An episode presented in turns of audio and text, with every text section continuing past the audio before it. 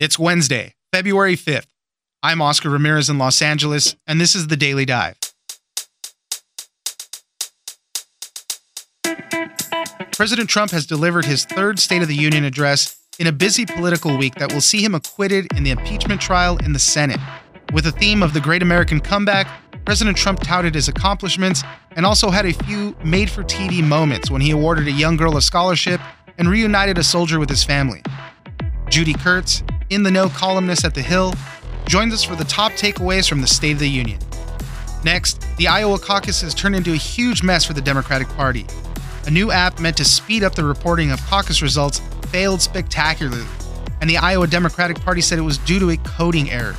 It wasn't until the following day that results from 62% of the precincts were reported, and it showed former Mayor Pete Buttigieg in the lead, followed by Bernie Sanders, Elizabeth Warren, Joe Biden, and Amy Klobuchar. Ginger Gibson, political reporter for Reuters, was on the ground in Iowa while this all played out and joins us for how it all went down. It's news without the noise. Let's dive in. Our borders are secure, our families are flourishing, our values are renewed, our pride is restored. And for all of these reasons, I say to the people of our great country and to the members of Congress, the state of our union is stronger than ever before. Joining us now is Judy Kurtz, In the Know columnist at The Hill. Thanks for joining us, Judy. Thanks so much for having me. President Trump gave his third State of the Union address with the theme of the Great American Comeback. I thought he did a pretty decent job, kind of stuck to the script. The elephant in the room was whether he was going to mention impeachment at all, and he did not. As I said, he stuck to the script. But it did start off a little ambiguity when President Trump walked in and handed the copies of his speech to Vice President Mike Pence and Speaker Nancy Pelosi. Nancy Pelosi went in kind of for a little handshake, and the president just turned around. We don't know if he ignored her or whatnot. He also didn't shake the hand of Mike Pence, but that's kind of how this whole night started. Yeah, it started out with the snub or no snub, as you mentioned. Did he not see her extend her hand for a handshake? Was he intentionally not going to shake her hand given what's going on with the Senate trial and impeachment, although he's likely to be acquitted tomorrow? It did start off with a little bit of a question mark in terms of how is this going to go? I think for a lot of the president's allies who had privately urged him to stick to the script and not go stray from his prepared remarks, they're breathing a sigh of relief after that speech, after that address, because he didn't ad-lib, which is unusual for him in a campaign rally setting.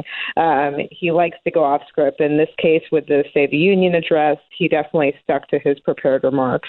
Yeah, I mean, the third year in, obviously, it seems like he's hit a stride with this, very straightforward, sticking to the accomplishments, economic growth, energy production, the trade deals, obviously, how he has been on foreign policy. So really, this was the kickoff to his reelection. He stuck to all the major points. Were there any big highlights that you noticed from his speech? Well, he certainly focused on things he likes to talk about, like the economy, the military. He made a lot of appeals to his base when it comes to religion and guns, immigration. But look, this was a political speech. And in an election year, the State of the Union address, although it's a constitutional requirement, it becomes a campaign tactic and a political speech. He did throw in some references to America First, which is one of his 2020 reelection campaign themes. He also used the same phrase that he used in an ad that aired during the Super Bowl, the best is yet to come. That was one of his big applause lines during the speech. So it was definitely approached as not only, addressing Congress and lawmakers as he's required to do, but as a campaign speech that he's delivering to the public. Yeah, there was a couple of digs at the Democrats. It seemed like veiled digs, right? He said socialism destroys nations, but freedom replenishes the soul. And specifically with healthcare, he said There will be no socialist takeover of healthcare. We won't let socialism destroy American healthcare. And he said, there was over 130 legislators in that chamber that had signed on to something like this for Medicare for all type of thing or something. So there were some attacks to Democrats, although not, 100% directly. Yeah, it's unusual for Trump. Usually he doesn't go for the not-so-veiled shots, particularly at his political rivals. But we didn't hear any of the, the famous buzzwords that he likes to use, like hoax, like witch hunt, do nothing Democrats. That wasn't part of the speech at all. And he did take, for him, again, these veiled shots at 2020 candidates, including healthcare, as you mentioned. I think at one point he said, we'll never let socialism destroy American healthcare. Clearly a shot at some of his 2020 rivals. We know that the president is a showman from his reality TV days and beyond, obviously.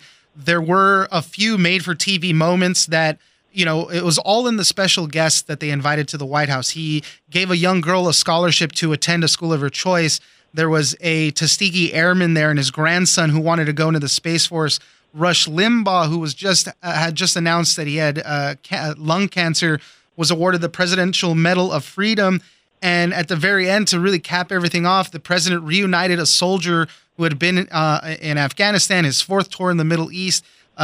He reunited him with his family. And those moments right there really just drove home the points that the president was trying to make. Absolutely, and they're memorable, and it's a takeaway for the viewer. I mean, Trump is a showman, and he knows reality television. He knows what works on TV. Melania Trump, as you mentioned, presenting Rush Limbaugh with the Medal of Freedom. Not only is it highly unusual, I don't know if it's ever happened at a State of the Union address, but it was certainly quite a memorable moment.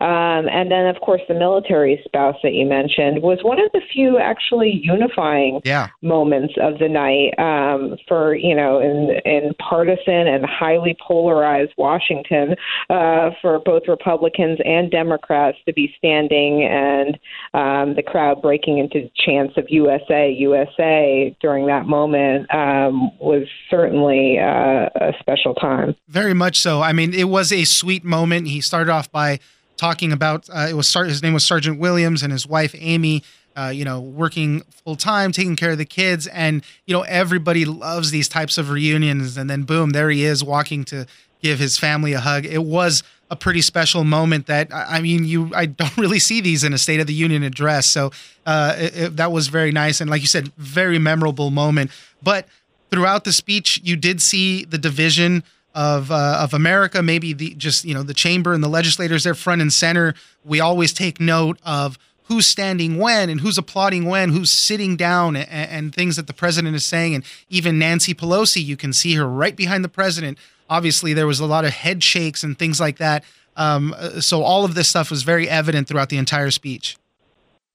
Yeah, the moments of unity were very fleeting, to say the least, and a handful of lawmakers, Congressman Pascrell, Tim Ryan, actually walked out of the State of the Union.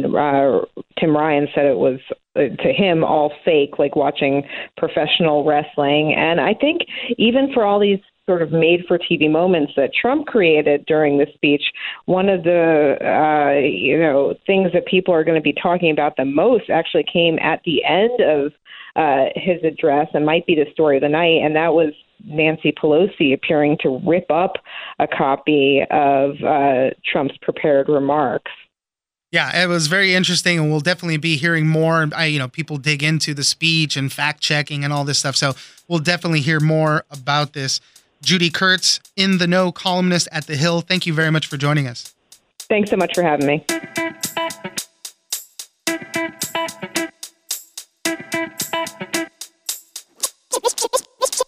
Reporting of the results and circumstances surrounding the 2020 Iowa Democratic Party caucuses were unacceptable. As chair of the party, I apologize deeply for this. Joining us now is Ginger Gibson, political reporter for Reuters.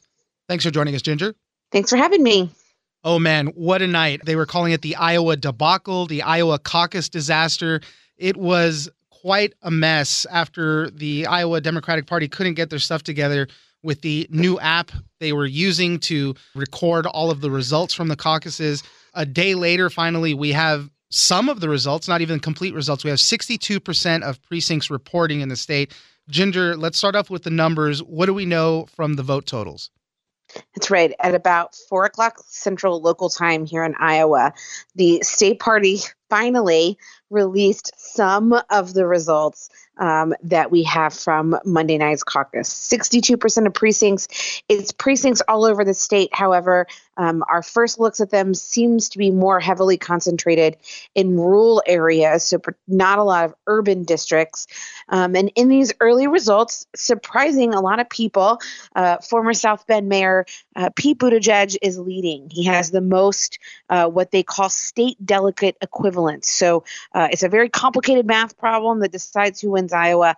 And at this point, Buttigieg is leading that math equation, with the understanding that the districts that haven't reported are more likely to be heavily Sanders. And so margin is so small there, we could see Sanders, as we get more results, sort of come back and take the victory. And we don't know exactly when the party will release the rest of the precincts, so we'll have to wait for that. At the time of the recording of this podcast, those are the numbers we have. Buttigieg has 26.9%, Sanders 25.1%, Senator Elizabeth Warren 18.3%, and Joe Biden at 15.6%. The other set of numbers that they released, and this was the first time that they were doing it, and a lot of people say this also added to the confusion of all this, they released the numbers, the so-called popular vote numbers of the first round and then the final round. After people have stood in somebody's camp, they said they're not a viable candidate, they have to move to another camp. And then that's the final number that determines the percentage. They also released those. And the interesting part of that is in the first count, Bernie Sanders ended up on top. That's right. We've long suspected that Bernie Sanders would lead that first count number. What this may be anecdotally on the ground, I saw 4 different precincts last night caucus that places where Amy Klobuchar and Joe Biden were not viable and their supporters had to cast a second choice, that Buttigieg benefited greatly from those. And that's why we see him with that delegate lead, that state delegate equivalent lead, and not having won the popular vote on that first count. Possibly what we know based on numbers at this point on Tuesday afternoon. So we'll have to wait to see who the ultimate winner there is. But let's get back to the main part of this. Really, Iowa as the central player in all of this, where the debacle happened, everything fell apart. I mean, it was kind of exciting to watch this on TV because the breakdown was so huge. You were covering the caucuses in Iowa. You were at the Biden headquarters there. Tell me how it played out for you there. We sort of the big speculation among reporters and journalists going into it is what time do we get to go to the bar or to bed after it's over? And so many people had thought, no way we go past midnight. And in 2008, what was a competitive race between Barack Obama and Hillary Clinton, it had been decided by 9:30. So at about 9:30, when we had no results, you started to see the reporters really sort of trying to figure out what was going on, why there was a breakdown, why we didn't know any precincts at all. Shortly after that, by 10 o'clock, the party started to acknowledge there was a technical problem. At this point, the fans of the candidates are sort of milling around. They're at the bar. They're getting snacks. No one's panicked yet. We're telling our editors, like, oh, I'm sure we'll still be out of here by midnight. And at about 11 o'clock, it became clear that was not going to be the case. We heard before that the candidates start getting up and giving their speeches. And for someone like Biden, who looks like he will finish in 4th place, which is a really disappointing finish for the former vice president, he was able to get up and give a pretty upbeat speech to sound pretty optimistic because we didn't know he had come in 4th place at that time. Right. I was watching this all unfold at home on TV. I was flipping through all the channels, just trying to see how everybody was covering this thing.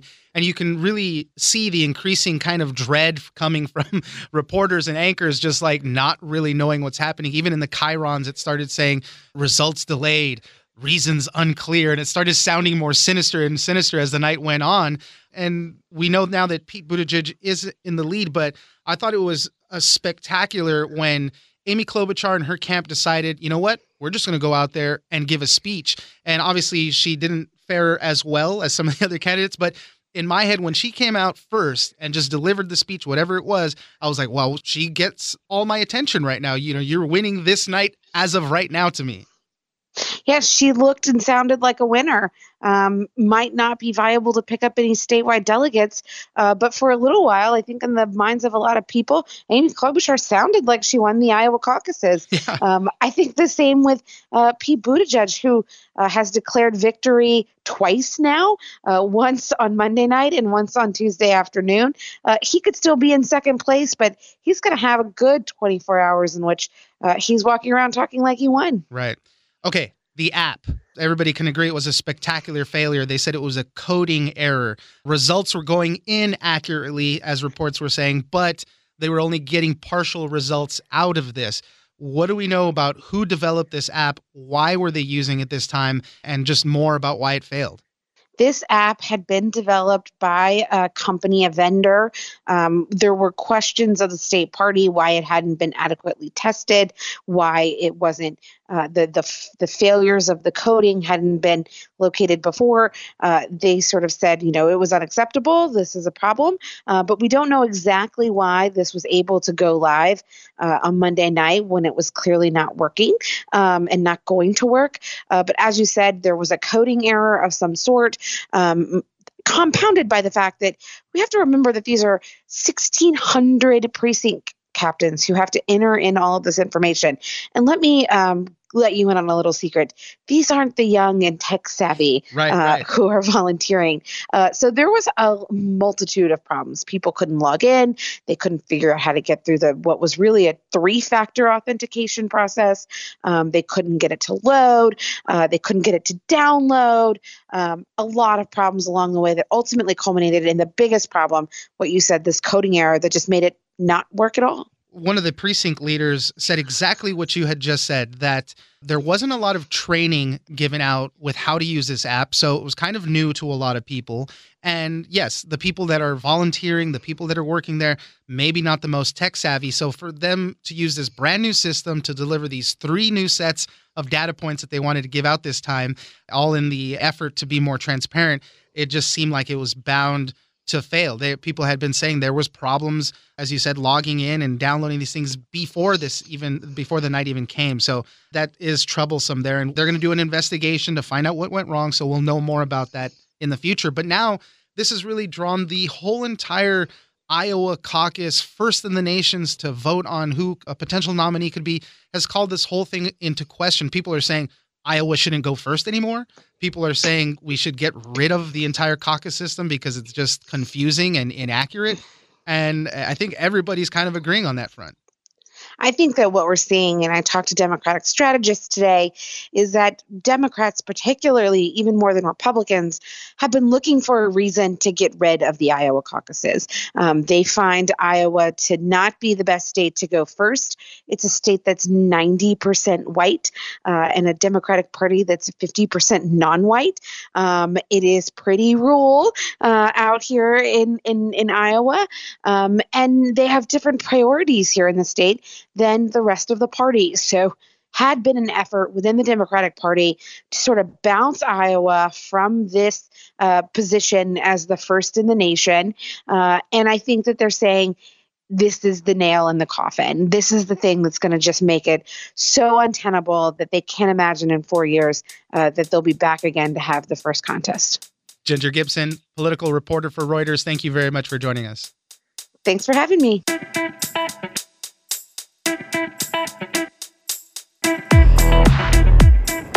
That's it for today. Join us on social media at Daily Dive Pod on both Twitter and Instagram. Leave us a comment, give us a rating, and tell us the stories that you're interested in. Follow us on iHeartRadio or subscribe wherever you get your podcasts. This episode of The Daily Dive is produced by Victor Wright and engineered by Tony Sorrentino. I'm Oscar Ramirez, and this was your Daily Dive.